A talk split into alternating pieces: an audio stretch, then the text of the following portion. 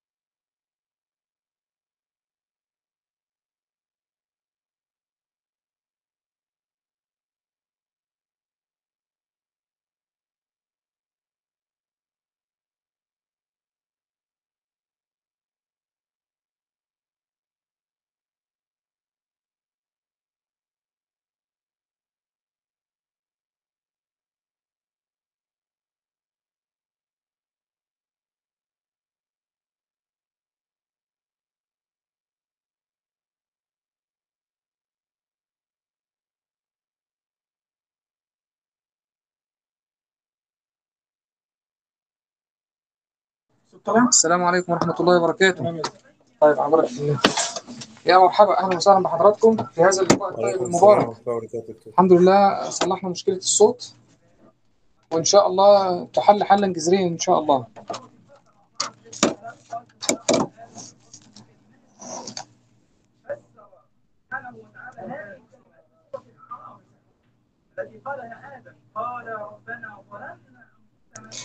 أرجو يعني حضراتكم تتفاعلوا معايا في بداية المحاضرة وتبلغوني عن طريق الصوت، وبعد كده إن شاء الله يعني إيه نبدأ المحاضرة على طول إن شاء الله.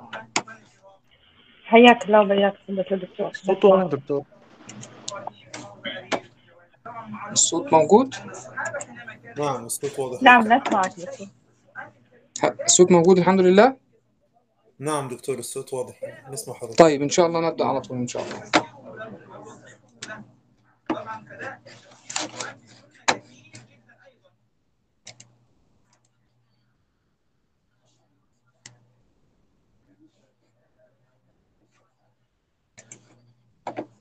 ممتاز جدا، هذا تفسير للقرآن. طبعا قفلنا اللي احنا قفلنا مش هنكمل معاهم. طيب ماشي، طبعا احنا بنكمل التعارف.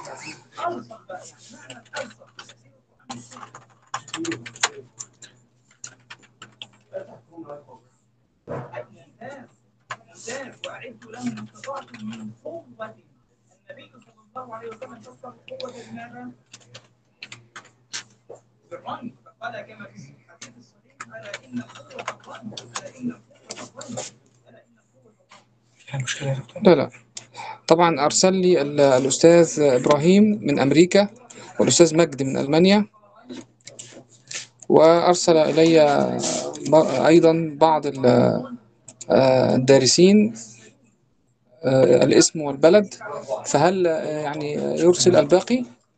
تمام.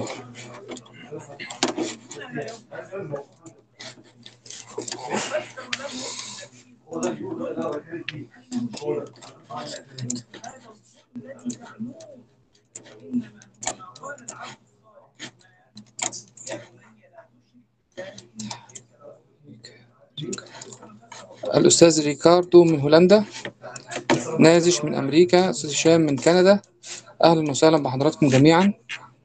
الأستاذة ميساء من سوريا ومقيمة في الإمارات.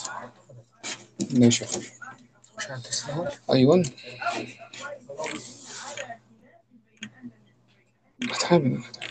الأستاذ أحمد من أستراليا، أهلا وسهلا بحضراتكم جميعا، سعداء بكم أيما سعادة الحقيقة، ويعني نأسف للعطل الفني الذي حدث وعطلنا عن اللقاء بحضراتكم في الموعد المحدد. أستاذ محمد البقاوي من كندا، يا أهلا وسهلا بحضراتكم. طيب هل هناك يعني أحد آخر من حضراتكم يريد أن يكمل التعارف؟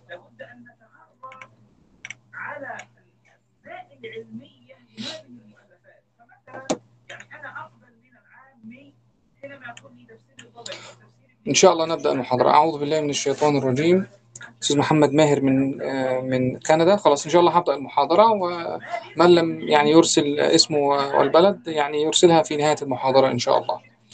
أعوذ بالله من الشيطان الرجيم، بسم الله الرحمن الرحيم، الحمد لله رب العالمين، والصلاة والسلام على أشرف النبيين وإمام المرسلين سيدنا محمد وعلى آله وصحبه أجمعين. أهلا وسهلا ومرحبا بحضراتكم في رحاب جامعة الأزهر، في رحاب الكلية المباركة، الكلية التي تفتح ذراعيها وتفتح أبوابها مرحبة وسعيدة بطلابها ودارسيها وراغبين الدراسة بها من شتى بقاع الأرض. ومرحبا بكم في رحاب الأزهر الشريف. نسأل الله سبحانه وتعالى أن يوفقنا وإياكم إلى كل خير، وأن يوفقنا وإياكم إلى كل خير وكل توفيق وكل سعادة وكل هناء في الدنيا والآخرة إن شاء الله. اليوم نبدأ أولى محاضرات مادة علم الاجتماع، والحقيقة يعني مادة علم الاجتماع مادة من المواد التي يحتاج إلى دراستها العديد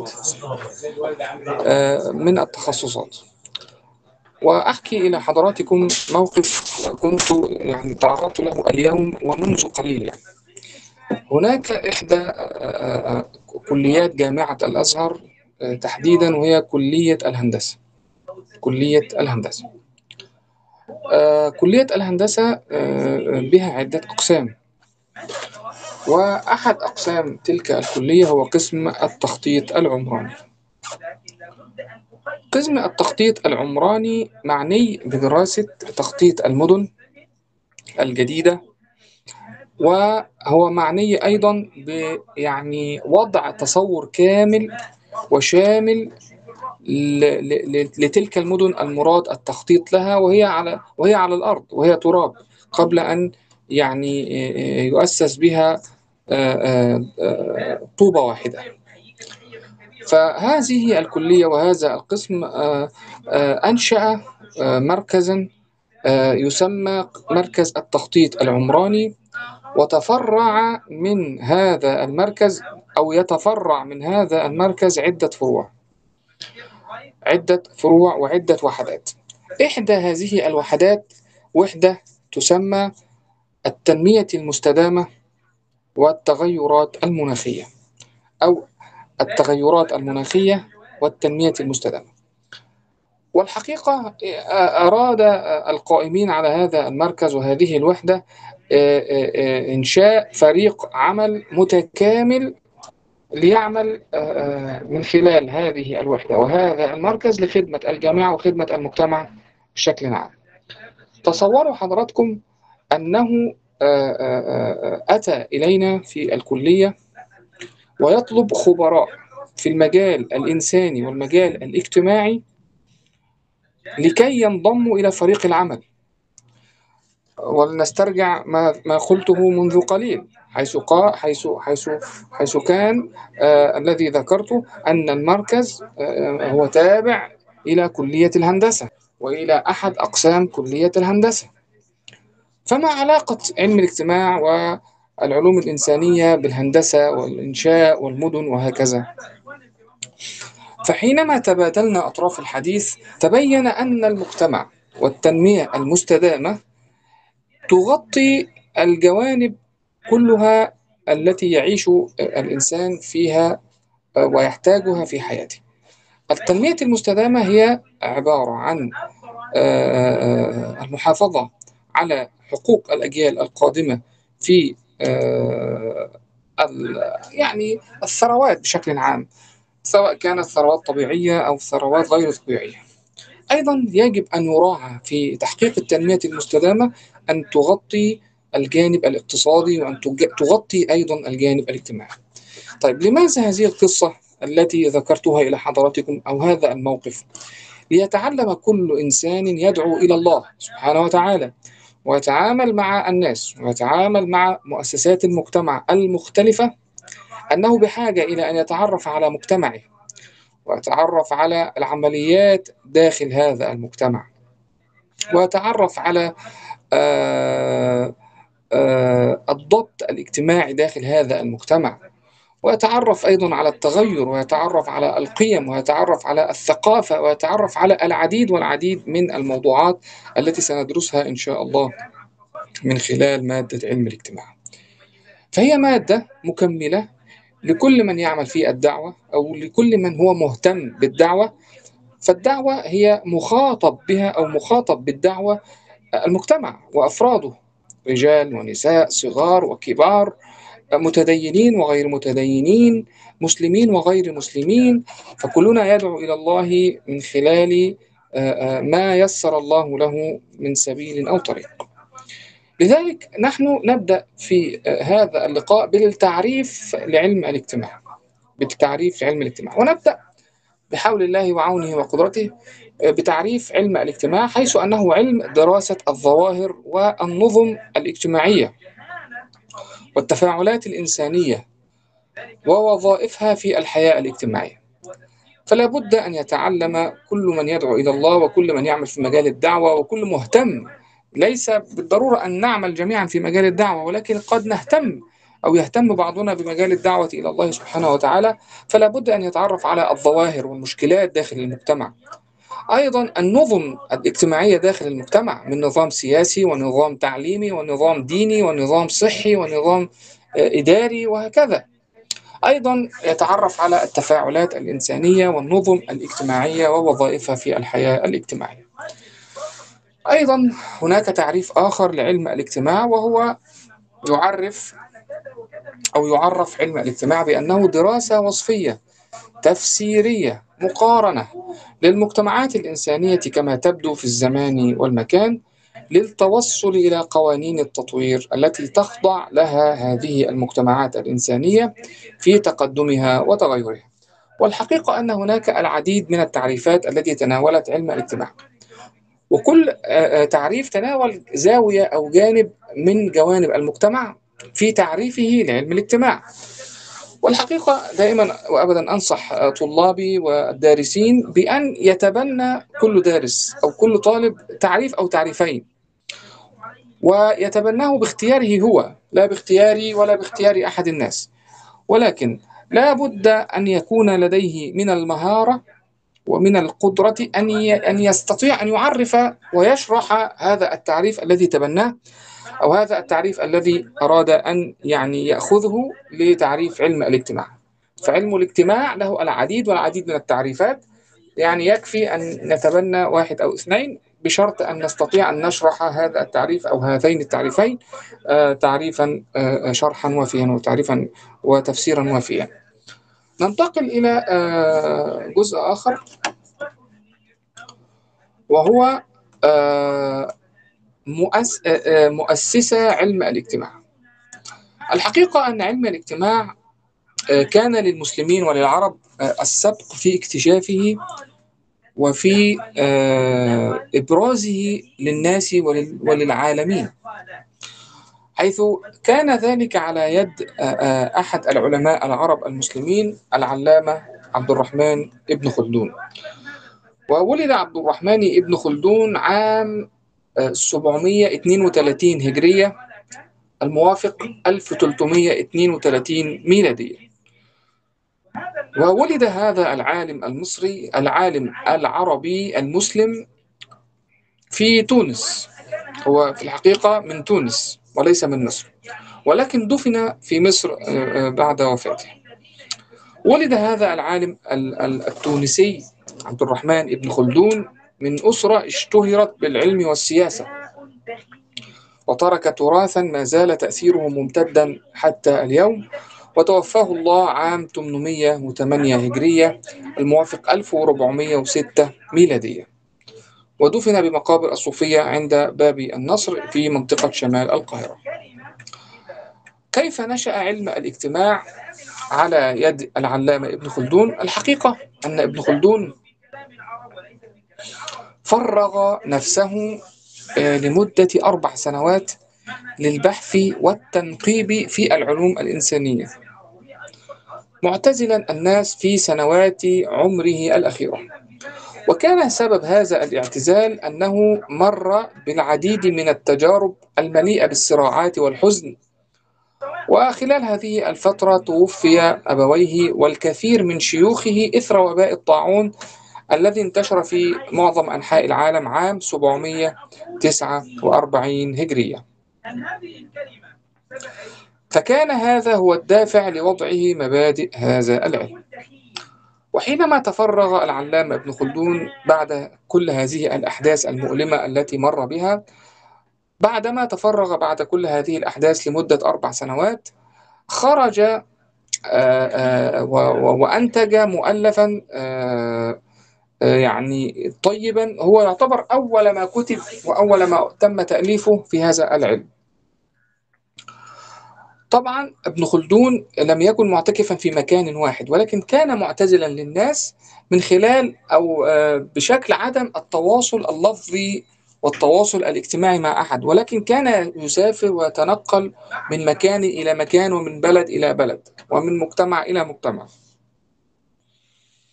ابن خلدون في نهاية هذه الرحلة توصل إلى أن كتب كتابه الشهير الذي سماه كتاب العبر وديوان المبتدأ والخبر في أيام العرب والعجم والبربر ومن عاصرهم من ذوي السلطان الأكبر. ويتكون هذا الكتاب من عدة أجزاء أو من عدة فصول قسمها العلماء أو ذكرها العلماء أنها 7 أجزاء أو 7 فصول. إذن فكتاب ابن خلدون يكون من 7 أجزاء أو 7 فصول. الجزء الأول أو الفصل الأول من هذا الكتاب سماه ابن خلدون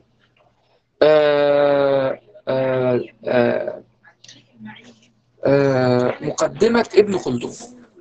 وهذا الفصل تحديدا هو أول ما كتب وأول ما ألف وأول ما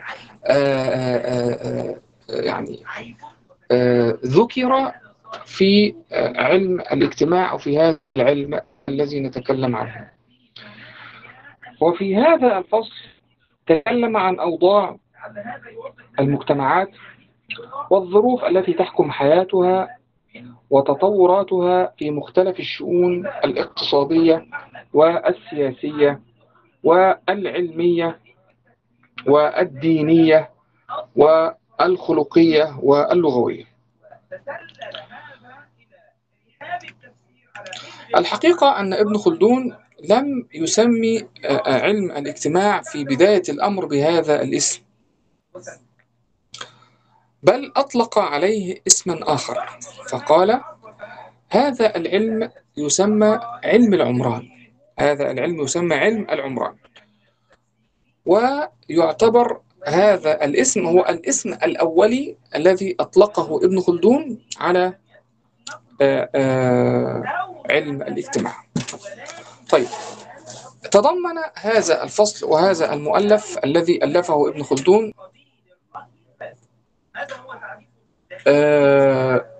للعديد من الأمور التي بعد ذلك أقرها العلماء وتعتبر بمثابة قواعد ومناهج ورسائل لهذا العلم.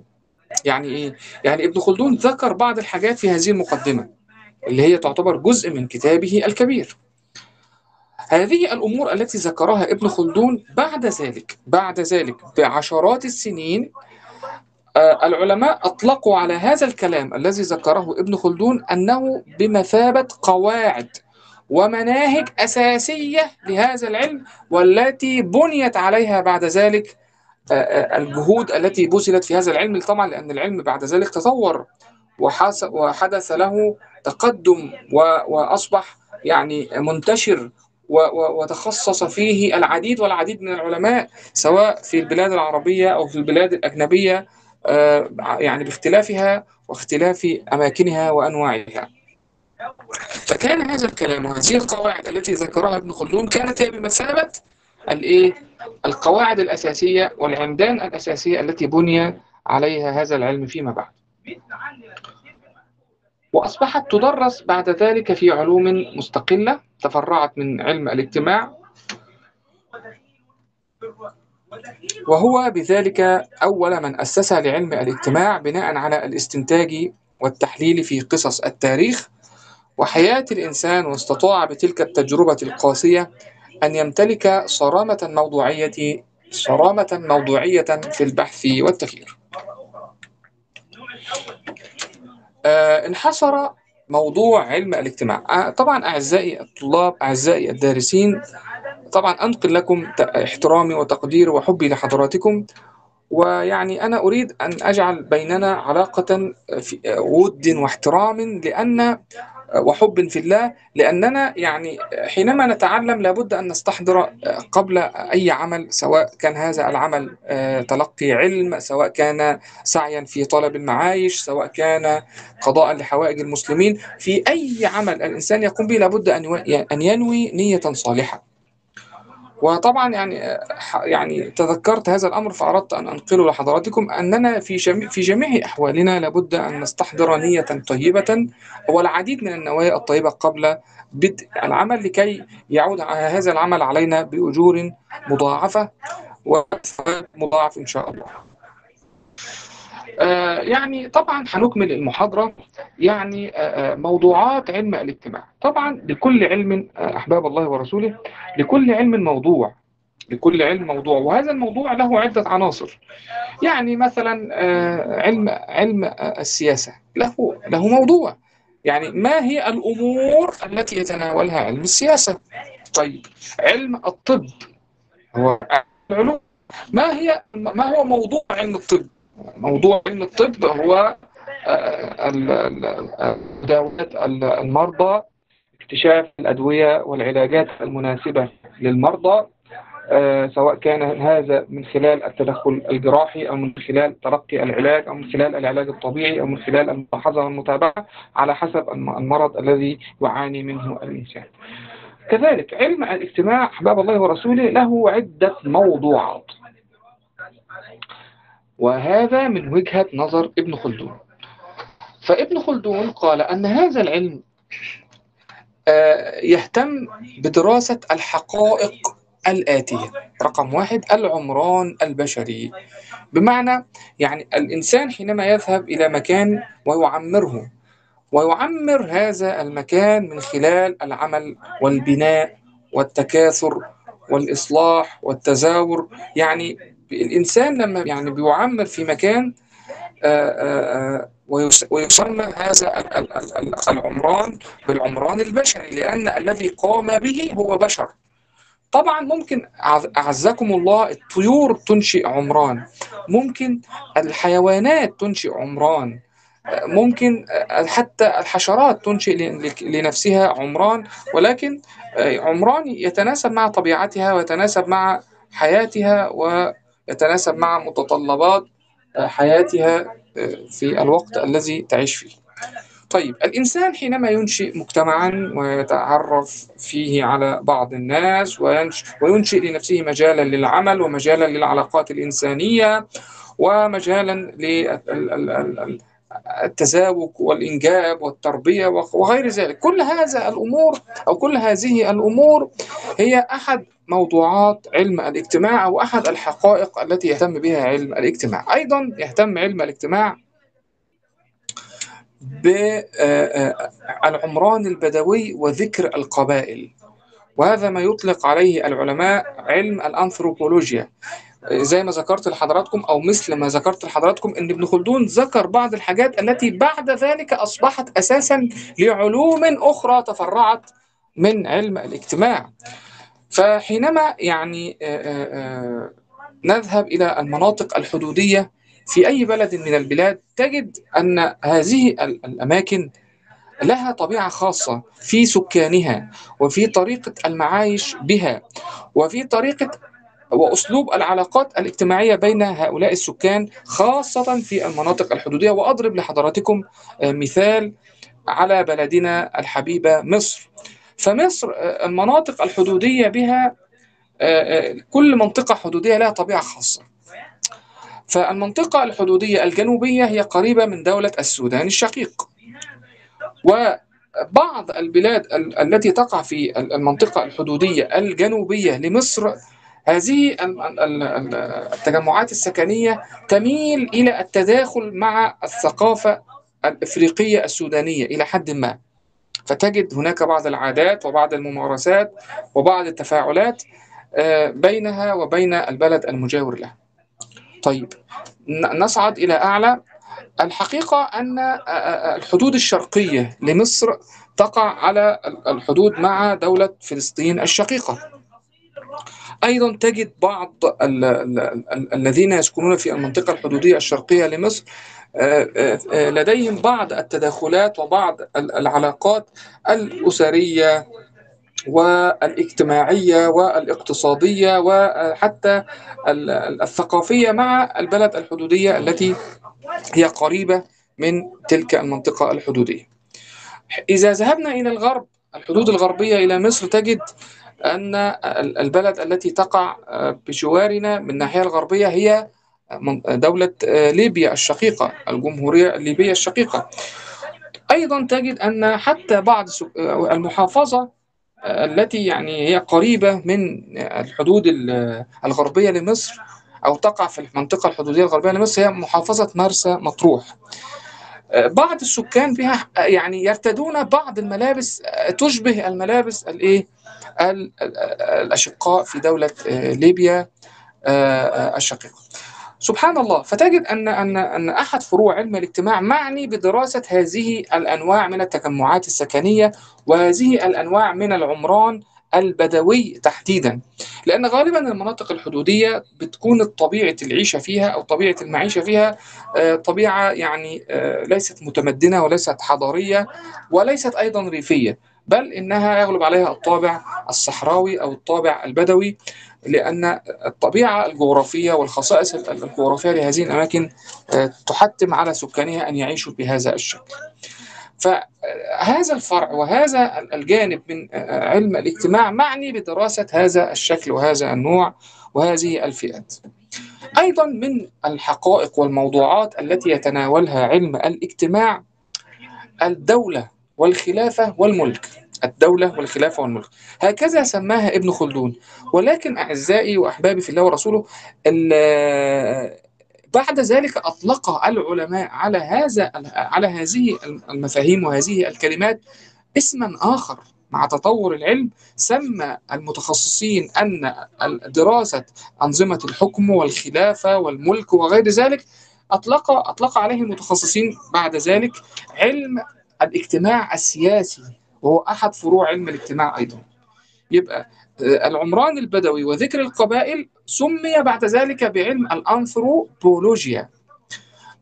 نظام الدول والخلافة والحكم وغير ذلك أطلق عليه بعد ذلك بأنه علم الاجتماع السياسي، وهو أيضا أحد فروع علم الاجتماع من وجهة نظر العلامة ابن خلدون. وأكرر على أسماع حضراتكم مرة أخرى أن العلماء بعد ذلك بنوا على ما توصل إليه ابن خلدون، بنوا عليه علوما مستقلة تفرعت من علم الاجتماع. نكمل موضوعات علم الاجتماع من وجهة نظر العلامة ابن خلدون.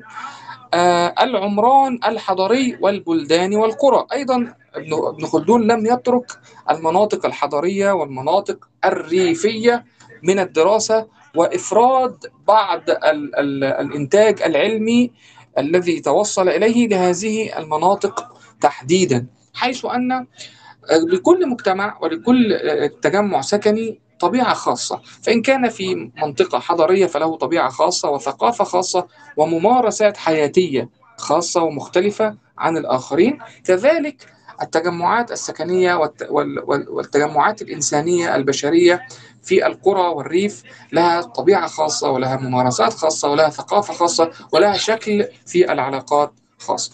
هذا الأمر أطلق عليه العلماء بعد ذلك علم الاجتماع الريفي وعلم الاجتماع الحضري. أيضا ابن خلدون تطرق إلى التكلم والتحدث عن المصانع والمعايش وطرق الكسب وطرق العمل وجني الأموال، وهذا الأمر أطلق عليه العلماء بعد ذلك علم الاجتماع الاقتصادي وعلم الاجتماع الصناعي. أيضا لم يترك ابن خلدون التعليم، فتناول في مقدمته العلوم واكتسابها وتعلمها وطرق التعليم المختلفة والمتباينة من مكان إلى مكان ومن زمان إلى زمان. هذا ما أطلق عليه العلماء بعد ذلك علم الاجتماع التربوي أو علم الاجتماع التعليمي. رأيتم أحباب الله ورسوله أن ابن خلدون يعني تطرق إلى فروع كثيرة من علم الاجتماع وتكلم عنها، ولم يسبقه أحد في التكلم عن هذه الأمور. وبعد ذلك تبحر العلماء الغربيين وغيرهم في هذه الأمور وسموها بأسماء أخرى، إلا أن الأساس والأصل كان على يد العلامة ابن خلدون. هنأخذ نموذج لأحد العلماء الغربيين والذي كان يعني ينسب إليه النشأة الثانية لعلم الاجتماع، وهو العالم الفرنسي أوغست كونت. والعالم الفرنسي أوغست كونت كان من مواليد فرنسا عام 1798، وولد لأسرة متدينة شديدة التعلق بالدين المسيحي، وتوفي عام 1857 بفرنسا أيضا. ينسب إلى أوغست كونت أنه أنشأ علم الاجتماع النشأة الثانية. وأريد أن ألفت نظر حضراتكم إلى أن الفرق الزمني بين ابن خلدون وبين أوغست كونت كبير. يعني عبد الرحمن ابن خلدون رحمه الله ولد عام 1332 ميلادية وتوفي عام 1406 ميلادية. أما أوغست كونت فلقد ولد عام 1768 وتوفي عام 1857، أي أن أوغست كونت ولد بعد وفاة ابن خلدون بأكثر من 300 سنة، بأكثر من 300 سنة، يعني 1500 و1600 و1700. يعني أوغست كونت ولد بعد وفاة ابن خلدون بأكثر من 350 سنة أيضا. يعني الحقيقة أن هذا العالم الفرنسي ينسب إليه أنه يعني نشأ علم الاجتماع على يديه نشأة أخرى. والحقيقة أيضا أنه ينسب إليه أنه أول من أطلق على علم الاجتماع هذا الاسم. فنحن متفقين أن ابن خلدون سماه علم العمران، أما أوغست كونت هو سماه علم الاجتماع. ولكن أوغست كونت قبل أن يسميه علم الاجتماع فأوغست كونت أطلق على علم الاجتماع اسمين. الاسم الأول هو علم الطبيعة الاجتماعية، ثم بعد ذلك غير هذا الاسم إلى علم الاجتماع. أما ابن خلدون فسماه اسما واحدا ولم يغيره وهو علم العمران. إذن فنحن الآن أمامنا ثلاثة تعريفات لعلم الاجتماع: علم العمران هذا الاسم الذي أطلقه ابن خلدون، ثم علم الطبيعة الاجتماعية الذي أطلقه أوغست كونت في أول الأمر، ثم بعد ذلك أطلق عليه علم الاجتماع. أوغست كونت كان له رأي في تطور ومراحل تطور الفكر البشري. فقوانين دراسة المجتمع من وجهة نظر أوغست كونت تنقسم إلى قسمين. يبقى ابن خلدون يبقى نتكلم الآن عن أوغست كونت.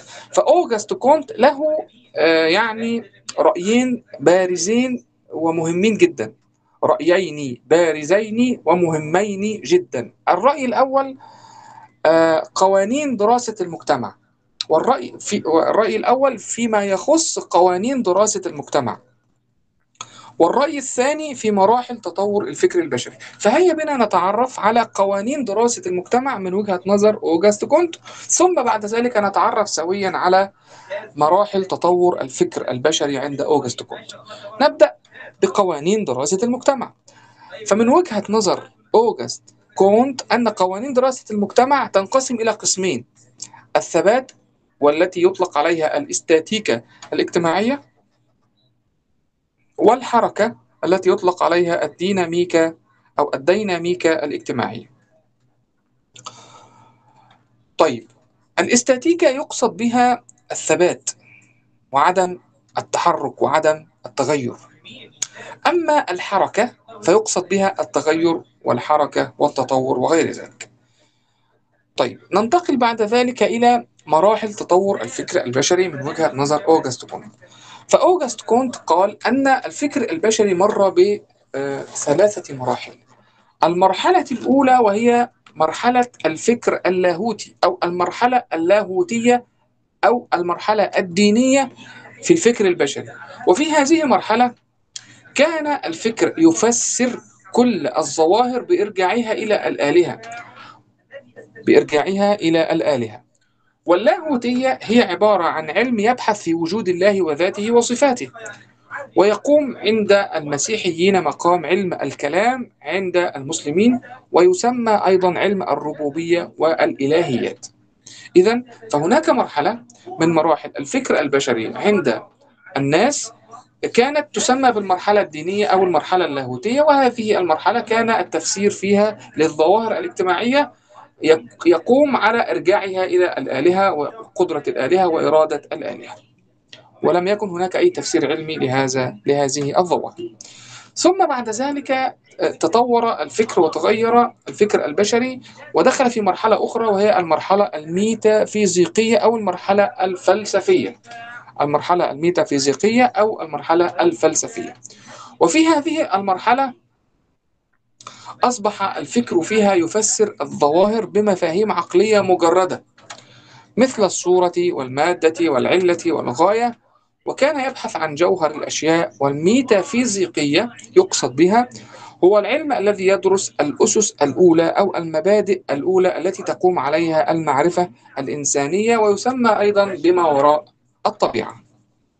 ثم بعد ذلك تطور الفكر البشري إلى المرحلة الوضعية، وهي مرحلة العلم الحديث التي اقتنع فيها الفكر بخطأ التفسيرات السابقة للظواهر الاجتماعية والظواهر البشرية والظواهر الكونية وكل الظواهر التي توجد في المجتمع. فاقتنع أصحاب هذا الفكر وأصحاب هذه المرحلة في الفكر البشري بخطأ التفسيرات اللاهوتية والميتافيزيقية، ولجأ إلى الطبيعة مباشرة عن طريق الملاحظة والتجربة لاستقراء الواقع، ومن هنا أخضع الظواهر الكونية والإنسانية وكل الظواهر الموجودة في المجتمع للمنهج العلمي. بمعنى أن هناك بالتأكيد تفسير علمي لما يحدث، هناك تفسير علمي لسقوط الأمطار، هناك تفسير علمي لخروج لشروق الشمس، وهناك تفسير علمي لتبخر المياه، وهناك تفسير علمي ل يعني تقدم المجتمعات وازدهارها. يعني كل الظواهر التي تحدث في المجتمع سواء كانت ظواهر إنسانية اجتماعية كونية كلها ظواهر لها تفسير علمي، وهذه المرحلة هي التي يعني كانت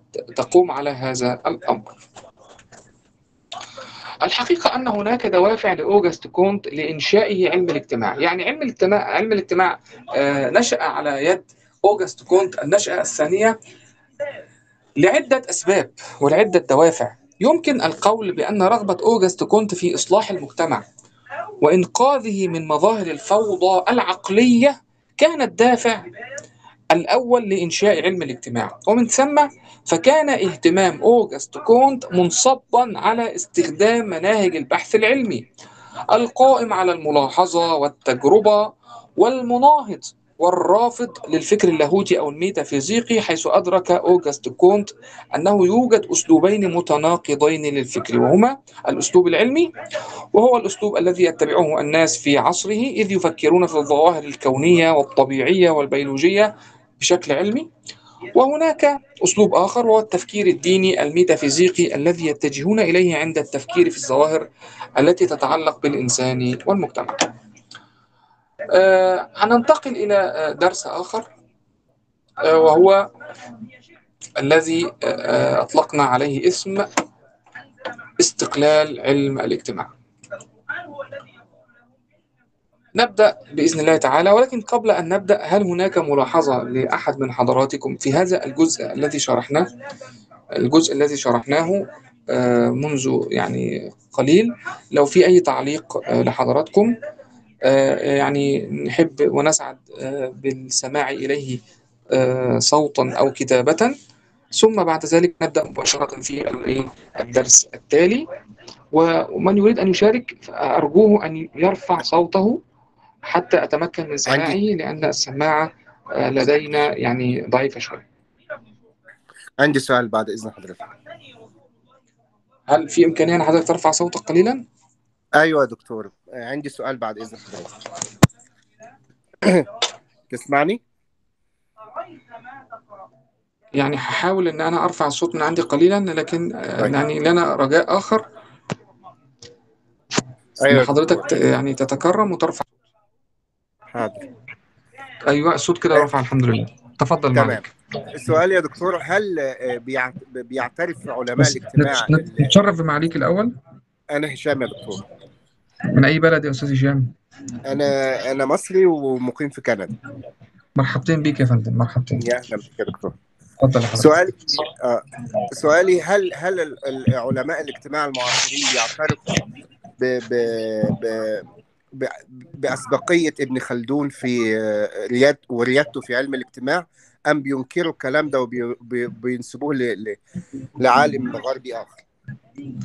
الحقيقة أن السؤال جيد جدا. الحقيقة أن علماء الاجتماع لا يستطيعوا أن ينكروا هذا الأمر، ولكن لما العلماء المعاصرين زي مثلا أوغست كونت وسان سيمون وجان جاك روسو وبعض العلماء الآخرين البريطانيين والأمريكيين والألمان أيضا كان لهم يعني باع كبير في مناقشة قضايا كثيرة من خلال علم الاجتماع، فهذه خلينا نقول الضجة التي يعني صنعها هؤلاء العلماء الغربيين بمناقشتهم لقضايا كثيرة ضغط على التأسيس، لكن لا يستطيع أحد أن ينكر سبق ابن خلدون. لكن عايز أقول لحضرتك على حاجة، فكرة الكواليتي كان السبق فيها لليابان، ولكن أمريكا سبقتهم بالتطور في هذا العلم. احنا بقى كعرب وكمسلمين ما اخدناش علم ابن خلدون وطورناه عشان نحافظ على السبق والرياده، يعني السبق له ميزه والرياده ايضا لها ميزه، فهنا نحن فرطنا في الرياده ولكن يبقى لنا السبق. اتمنى ان الفكره تكون وضحت، يعني العلماء الغربيين ما لهمش السبق لكن لهم الرياده بتفرعاتهم وتناولهم للعديد من القضايا في المجتمعات.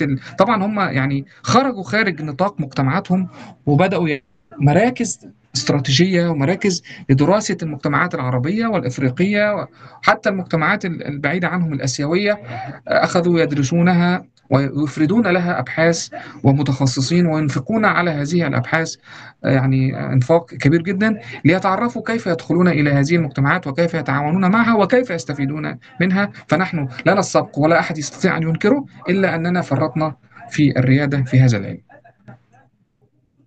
وشكرا لمشاركة حضرتك. هل في مشاركة أخرى؟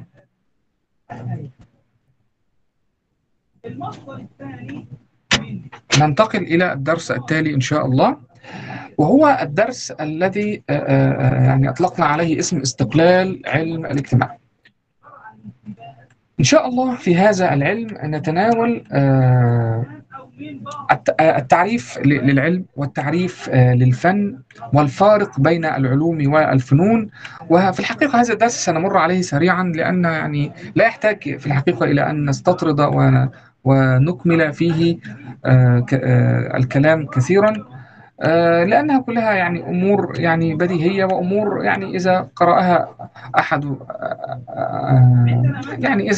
أحد الناس يستطيع أن يلم بالمطلوب منها ومضمونها العلمي. يعني طبعا أنا مر عليها سريعا.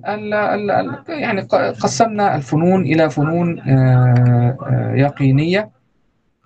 طيب قبل أن نتكلم عن أقسام الفنون نعرف العلم. العلم هو كل بحث موضوعه دراسة مجموعة معينة من الظواهر لبيان حقيقتها وعناصرها وكيفية تطورها، ثم استخراج القوانين والقواعد التي تفسرها. بعد ذلك ما يطلق أو تعريف الفنون، يطلق الفن على كل بحث موضوعه بيان الوسائل التي ينبغي الالتجاء إليها للوصول إلى طائفة معينة من الغايات العلمية. يبقى العلم بيدرس مجموعة معينة من الظواهر لبيان حقيقتها وعناصرها. أما الفن فهو يتكلم عن الوسائل التي ينبغي اللجوء إليها للوصول إلى طائفة معينة من الغايات العلمية. الفارق بين الاثنين العلوم والفنون أن الأولى نظرية وصفية تحليلية تهدف إلى شرح ما هو كائن، أما الثانية فهي علمية عملية تطبيقية يهمها ما ينبغي أن يكون. يبقى العلم يصف ما هو كائن، أما الفن فهو يسعى إلى أن يصل إلى ما ينبغي أن يكون. طيب ننتقل بعد ذلك إلى تقسيم الفنون. هناك فنون يقينية وفنون غير يقينية. الفنون اليقينية هي التي تعتمد بحوثها الفنية على بحوث علمية وتستمد منها ما تحتاجه وما يلزمها، مثل فن الطب الحديث. أما الفنون غير اليقينية وهي التي لا تعتمد بحوثها الفنية على بحوث علمية، وذلك كفنون السحر والشعوذة والطب القديم الذي كان قائم على اجتهادات الأفراد دون الاستناد إلى أسس علمية حقيقية. وهذا الكلام كان موجود في حقبة زمنية، حتى يعني موجود في عصرنا الحالي في بعض الأماكن وفي بعض المناطق ولدى بعض السكان. ننتقل بعد ذلك إلى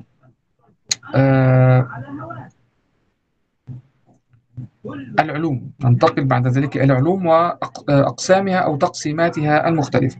فهناك العلوم الرياضية والعلوم الطبيعية والعلوم الإنسانية. فالعلوم الرياضية هي تلك العلوم التي تدرس خواص الكم من حيث أنه معدود كالجبر والهندسة. العلوم الطبيعية وهي تلك العلوم التي تدرس ظواهر الكون سماوية كانت أم أرضية عضوية، سواء كانت سماوية أو أرضية أو عضوية أو غير عضوية، كالفلك والجيولوجيا والجغرافيا الطبيعية وعلم النبات والكيمياء. بعد ذلك العلوم الإنسانية، وتنقسم إلى قسمين: علوم فردية وعلوم اجتماعية. العلوم الفردية وهي تلك العلوم التي تعنى بدراسة الإنسان من خلال أنه فرد، كالأنثروبولوجيا وكالسيكولوجي أو السيكولوجيا. بعد ذلك العلوم الاجتماعية وهي تلك العلوم التي تعنى بدراسة الإنسان من حيث أنه عضو في المجتمع، وتدرس العلاقات التي تتكون بين أفراد يجمعهم مجتمع واحد. الحقيقة أن علم الاجتماع استقل عن بقية العلوم الإنسانية كعلم مستقل بذاته، ونظرا لتعدد هذه العلاقات وتشعبها تعددت علوم هذه الطائفة على ما يلي. فالعلم الذي يعنى بدراسة النظم الاقتصادية يسمى بعلم الاقتصاد، والعلم الذي يعنى بدراسة النظم القضائية يسمى بعلم الحقوق، والعلم الذي يعنى بدراسة العلاقات السياسية يسمى بعلم السياسة، والعلم المعني بالنظم الأخلاقية فيعنى التي يهتم بالفضيلة وكيفية البعد عن الرذيلة والاقتراب من الخير والبعد عن الشر. كل هذه الأمور يطلق عليها المتخصصين علم الأخلاق، وهكذا. فكل هذه تعتبر أمثلة للعلوم الإنسانية، إلا أن علم الاجتماع استقل بذاته وبرأسه وأصبح علما مستقلا. طيب، بعد أن استقل علم الاجتماع وأصبح علما مستقلا تفرعت منه عدة موضوعات، ثم بعد ذلك أصبحت هذه الموضوعات فروعا من علم الاجتماع، علم متفرع من علم الاجتماع، علم فرعي من علم الاجتماع. طيب، الأمثلة على ذلك علم الأنثروبولوجيا. الأنثروبولوجيا هي أحد فروع علم الاجتماع، وله اسم آخر وهو علم الإنسان، ويدرس هذا الفرع من فروع علم الاجتماع المجتمع من حيث أصوله البشرية وتفاعلها مع بيئة المجتمع وتطور وسائل التعبير والتفكير والثقافة بصفة عامة. زي ما ذكرت لحضراتكم أن علم الأنثروبولوجيا معني بدراسة القبائل، ومعني بدراسة تجمعات بشرية معينة وتجمعات سكانية أو سكنية معينة موجودة في أماكن معينة.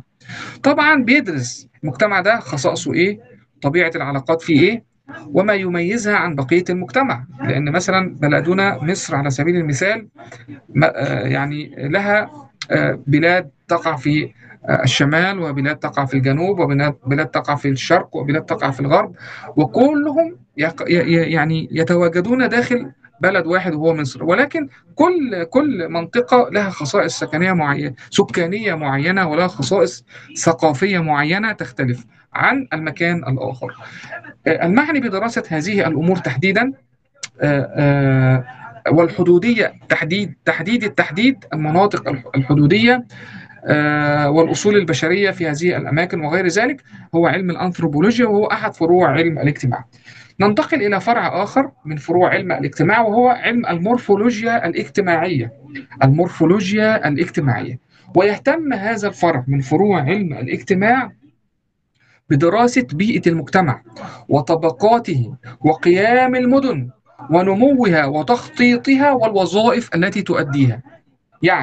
على سبيل المثال المجتمعات الحديثة المجتمعات الحديثة التي قامت على إنشائها الدولة المصرية، ويعني خططت لها وأنشأتها وعمرتها، ويعني حدث إن يعني تجمعات سكنية أنشئت في أماكن لم تكن موجودة من قبل.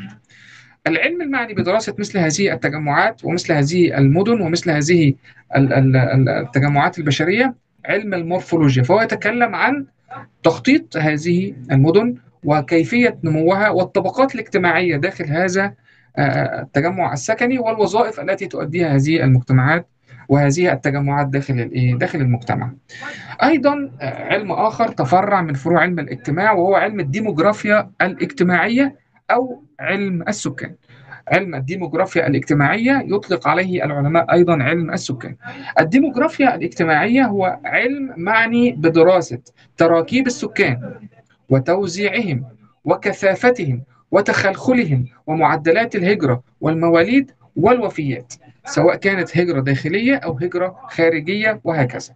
يبقى عندنا فرعين من فروع علم الاجتماع بيكملوا بعض، وهو المورفولوجيا الاجتماعية المعني بدراسة المدن، والديموغرافيا الاجتماعية المعني بدراسة السكان الذين يسكنون داخل هذه المدن من حيث توزيعاتهم وكثافتهم وتراكبهم ومعدل المواليد والوفيات، وأيضا يتطرق إلى الصحة والمرض والإصابة بالأمراض وغير ذلك. فروع أخرى لعلم الاجتماع، والحقيقة أن فروع علم الاجتماع متعددة جدا، فهناك فرع يسمى بعلم الاجتماع الثقافي، وفرع آخر يسمى بعلم الاجتماع الصناعي، وفرع آخر يسمى بعلم الاجتماع السياسي، وعلم الاجتماع الاقتصادي، وعلم الاجتماع الريفي، وعلم الاجتماع الحضري، وعلم الاجتماع المهني أو الصناعي. الحقيقة لكل فرع من هذه الفروع تعريف مختصر موجود أسفل منه، يعني إن شاء الله نقرأه و يعني نتناوله إن شاء الله، أو نتناول الغامض منه بالشرح والتحليل. وطبعا جات لي رسالة دلوقتي من أحد الدارسين بيقول حياك الله أستاذ، طبعا أستاذ محمد، وماذا عن علم اجتماع المعرفة؟ هو أيضا فروع علم الاجتماع الحديثة، وهو يعني إن لم نذكره في المقرر فهو موجود في الواقع، ويعني إذا حبيت حضرتك تتكلم عنه وتشارك معانا فهذا الأمر يسعدنا ويشرفنا. اتفضل لو حضرتك حابب تشارك، مش حابب مفيش مشكلة، ننتقل إلى الدرس الذي يعني التالي إن شاء الله. معاك الفرصة لحين ما أفتح الشاشة الأخرى. السلام عليكم ورحمة الله وبركاته. وعليكم السلام ورحمة الله وبركاته. أستاذ محمد من أي بلد؟ سيدي أنا شامي مقيم في كندا. تشرفنا بحضرتك، تفضل. بكم يا سيدي. في الحقيقة لا أعرف لعلم اجتماع المعرفة تعريفا واضحا، ولكن أذكر أني قرأت للدكتور عبد الوهاب المسيري رحمه الله كتابا في هذا يتكلم عن الأيديولوجية الصهيونية، فقال أنه دراسة في الأبستيمولوجيا أو علم اجتماع المعرفة في يعني هذا الكتاب دراسة في هذا الموضوع، فوددت لو أنك تعرفه لنا، فهذا هو الأمر يعني.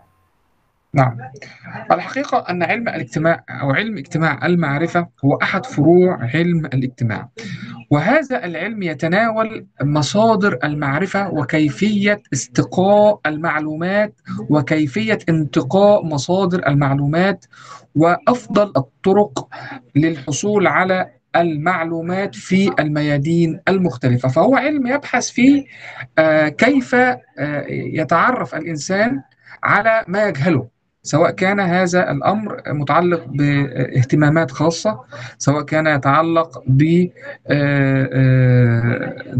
إلزامية أو دراسة شبه إلزامية وغير ذلك. أيضا يتناول سلوك طالب المعرفة أو طالب العلم، يتناول سلوكه من حيث تلقيه للعلم أو إلقائه للعلم، أو إرشاده للآخرين وغير ذلك. يعني هذه يعني لمحة عن هذا العلم، ونتوسع فيها إن شاء الله تعالى في اللقاءات القادمة. وكل شيء حضراتكم حابين، طبعا العلم البشري ليس جامدا ويتطور باستمرار. يعني أنا طورت في هذا المقرر أكثر من مرة، وأقربها في المستوى السابق أضفت بعض الأمور، وكلما أجد معلومات جديدة وأجد عناصر جديدة وأمور جديدة تسري المقرر وتسري الدراسة أضيفها ولا أدخر جهدا في ذلك، ونسأل الله سبحانه وتعالى أن يجعل أعمالنا جميعا خالصة لوجهه الكريم. لذلك يعني أي موضوع، يعني إحنا لقاءاتنا في الحقيقة ليست لقاءات لشرح المقرر أكثر ما هي لقاءات لتبادل أطراف الحديث مع حضراتكم أصحاب الأفق الواسع وأصحاب الخبرة الجيدة وأصحاب الرغبة في مدارسة العلم من خلال جامعة الأزهر ومن خلال كلية العلوم الإسلامية وبرنامجها التعليم عن بعد. فنسأل الله سبحانه وتعالى أن يوفقنا جميعا إلى كل خير. طبعا الوقت يداهمنا، إن شاء الله ندخل في الدرس التالي مباشرة، وبعد أن أنهيه إن شاء الله على خير نفتح المجال إن شاء الله لمشاركاتكم، وأتمنى أن يشارك الجميع لكي يعني نسعد بكم ونستفيد ويستفيد الجميع من خبراتكم ومشاركاتكم، حتى ويستفيد أيضا نستفيد من أسئلتكم واستفساراتكم. نتكلم الآن عن الظاهرة الاجتماعية. الحقيقة كما تكلمت أن الظاهرة الاجتماعية هي أحد موضوعات علم الاجتماع، بل هي من أهم موضوعات علم الاجتماع. طيب، ما معنى ظاهرة اجتماعية؟ ظاهرة اجتماعية هي عبارة عن سلوك يعم المجتمع أو غالبية المجتمع، وتختلف عن الصور التي تتكون منها الحالات الفردية. يعني لما نقول مثلا التصرف ده ظاهرة، متى أطلق عليه لفظة أو مصطلح أو مفهوم ظاهرة؟ هو يأتي من اسمه حينما يظهر ويطفو على الساحة ويكون منتشر، طبعا منتشر بشكل مباشر أو منتشر بشكل غير مباشر. والانتشار المباشر أقصد به أن يكون موجود في الطرقات والشوارع والمواصلات وأماكن العمل والأماكن العامة وهكذا، أو منتشر بشكل غير مباشر من خلال وسائل التواصل الاجتماعي والمواقع والصفحات والبرامج وغير ذلك. سواء ذاك يكون هذا التصرف أو هذا السلوك أو هذا الموقف ظاهر ومنتشر. في هذه الحالة أطلق عليه أنه ظاهرة اجتماعية، إذا كانت يعني مرتبطة بالإنسان أو مرتبطة بأفراد المجتمع. لكن حاجة غير مرتبطة بالإنسان ما ينفعش أقول عليها ظاهرة اجتماعية، ممكن نقول عليها ظاهرة بقى أخرى، ظاهرة كونية، ظاهرة يعني نباتية وحيوانية أو غير ذلك. طيب، يبقى إذن فالظاهرة هي عبارة عن سلوك يعم المجتمع أو غالبية المجتمع بأسره، وتختلف عن الصور التي تتكون منها الحالات الفردية. هناك تعريف آخر للظاهرة، وهي تلك التصرفات الإنسانية التي توجد على درجة معينة من الانتشار في مجتمع معين وفي زمان أو زمن معين. طيب، هنحتاج وإحنا بنتكلم عن الظاهرة الاجتماعية أن نتعرف على المشكلة الاجتماعية، وسوف نتعلم سويا ما هو الفارق بين المشكلة الاجتماعية وبين الظاهرة الاجتماعية.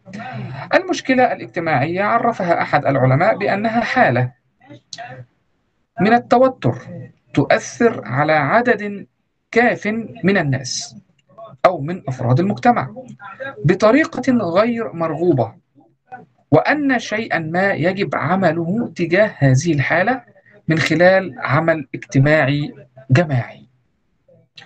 هناك تعريف آخر للمشكلة الاجتماعية، وهي حالة يشترط أن تؤثر على عدد كبير من الأفراد، وهؤلاء الأفراد يعتبرون هذه الحالة سلبية وغير مرغوب فيها، ويكون لديهم شعور عام بضرورة فعل شيء ما تجاهها، يكون من خلال الفعل الجماعي الاجتماعي الذي يشترك فيه أفراد المجتمع لإيجاد الحلول المناسبة. يعني ببساطة هو موقف حالة معينة بيتضرر منها أفراد المجتمع، والمجتمع يسعى جاهدا أن يزيل هذا الموقف أو هذه الحالة أو التخفيف من حدتها. طيب، الفرق الجوهري بين المشكلة والظاهرة الاجتماعية. المشكلة الاجتماعية هي لها حكم مجتمعي سابق، بمعنى أنها لا تسمى مشكلة إلا إذا كان المجتمع قد أطلق عليها حكما بأنها مرفوضة وغير مرغوب فيها. على سبيل المثال، إذا حدثت حالة سرقة أو حدثت حالة اغتصاب أو حدثت حالة تحرش أو حدثت حالة صدام في الطرقات أدى إلى جرح أو وفاة أحد الأفراد المجتمع، كل هذه الأمور لها حكم مجتمعي سابق، وهو الرفض، وهو عدم الرغبة في حدوث هذا الأمر، سواء كان سرقة، اغتصاب، تحرش أو غير ذلك.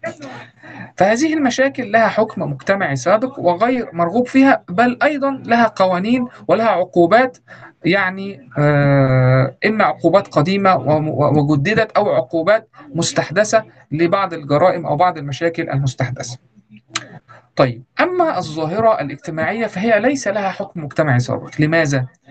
لأنها لم تكن موجودة من قبل وظهرت، ولم يتعرف المجتمع على تأثيرها عليه، فإن كان تأثير إيجابي فبها ونعمة، وإن كان تأثير سلبي تحول الأمر من كونها ظاهرة اجتماعية إلى مشكلة اجتماعية، لأنها خلاص أصبح لها حكم غير مرغوب فيه، وهذا بسبب تأثيراتها السلبية على المجتمع وعلى أفراد المجتمع. طبعا زمان احنا جايبين أمثلة قديمة شوية، وهي مثل الزواج العرفي مثلا. طبعا الزواج العرفي أصبح مشكلة الآن، لكن حينما ظهر في البدايات كان هو بمثابة ظاهرة، وحينما نتج عن هذه الظاهرة ظواهر سلبية تحول الأمر من كونه ظاهرة إلى مشكلة. فأنا جايب لحضراتكم مثال تحول من كونه ظاهرة إلى مشكلة. طيب، مثال آخر، الهجرة غير الشرعية. الهجرة غير الشرعية، طبعا هذا أمر قديم أيضا، قديم حديث، يعني هو قديم ولا زال يحدث إلى الآن. طبعا الهجرة غير الشرعية هي أمر ظهر وانتشر، ثم نتج عنه بعض الآثار السلبية وأدى إلى إلحاق الضرر ببعض المجتمعات وبعض الأفراد، فأصبح له حكم، وهو أمر مجرم وأمر محرم وأمر مرفوض. طيب، تعالوا نتكلم عن قضية حديثة، وهي الطلاق السريع بين حديث الزواج. ظاهرة طبعا الإحصاءات اشتغلت، والمراكز المتخصصة بدأت تطلع نتائج وتخرج وتبرز لنا نتائج أن من يعني مر على زواجه عام إلى 5 أعوام غالبية نسبة الطلاق تقع في هذه الفئة. يعني مثلا عندنا 100 حالة طلاق، غالبية 100 حالة واقعة بين الذين لم يمر على زواجهم من عام إلى 5 أعوام. طبعا هي ظاهرة، ولكن ما لبست إلا أن أطلق عليها حكم مجتمعي أنها يعني مشكلة ومرفوضة، لأنها ينتج عنها مشاكل، ولا زال البحث جاري في هذه الأمور، في البحث عن الآثار السلبية المترتبة عن الطلاق السريع وكيفية مواجهة هذه المشكلة. طيب، هننتقل بعد ذلك. نعم، لدي سؤال في هذه النقطة. هناك مشاركة، تفضل يا فندم. متى يصبح الظاهرة اجتماعية؟ هل هناك نسبة معينة مثل 10%، 8%؟ هل يوجد نسب معينة نقول بعدها أن هي ظاهرة أم هذه حالات فردية؟ طب نتعرف حضرتك أستاذ، أنا أرى أن اسم حضرتك عمر. أستاذ عمر كبير. عمر كبير، نعم. من أي بلد أستاذنا؟ أنا أصلا من مصر وأعيش في أمريكا. مرحبا بحضرتك وتشرفنا بمشاركة حضرتك. الحقيقة يعني ما أقدرش أقول نسبة معينة، إلا أن أقدر أقول باستخدام الوسائل الحديثة إذا كان الموضوع أصبح ترند على وسائل التواصل الاجتماعي وأصبح حديث الناس. إذا الموضوع أصبح ترند وأصبح حديث الناس ممكن نقول عليه ظاهرة. طبعا إحنا عندنا في مصر حضرتك تعلم جيدا إن في وسائل إخبارية ووسائل اجتماعية بتتكلم في القضايا، فإذا أثيرت وانتشرت أصبح هذا الأمر كظاهرة اجتماعية. طبعا يعني الحديث مع حضراتكم طيب وله يعني أثره الإيجابي، إلا أن الوقت يعني داهمنا، وإن شاء الله نكمل الحديث عن هذا الدرس في اللقاء القادم. ونبدأ، فكرني يا أستاذ عمر المرة القادمة إن إحنا إن شاء الله نبدأ الكلام عن إزاي نحكم على تصرف معين أنه ظاهرة اجتماعية. أسأل الله سبحانه وتعالى أن يجعلنا وإياكم من الذين يستمعون القول فيتبعون أحسنه، ونسأل الله أن يوفقنا وإياكم إلى ما يحبه ويرضاه، والسلام عليكم ورحمة الله وبركاته. وعليكم السلام ورحمة الله تعالى وبركاته. بارك الله. وعليكم السلام. إن شاء الله.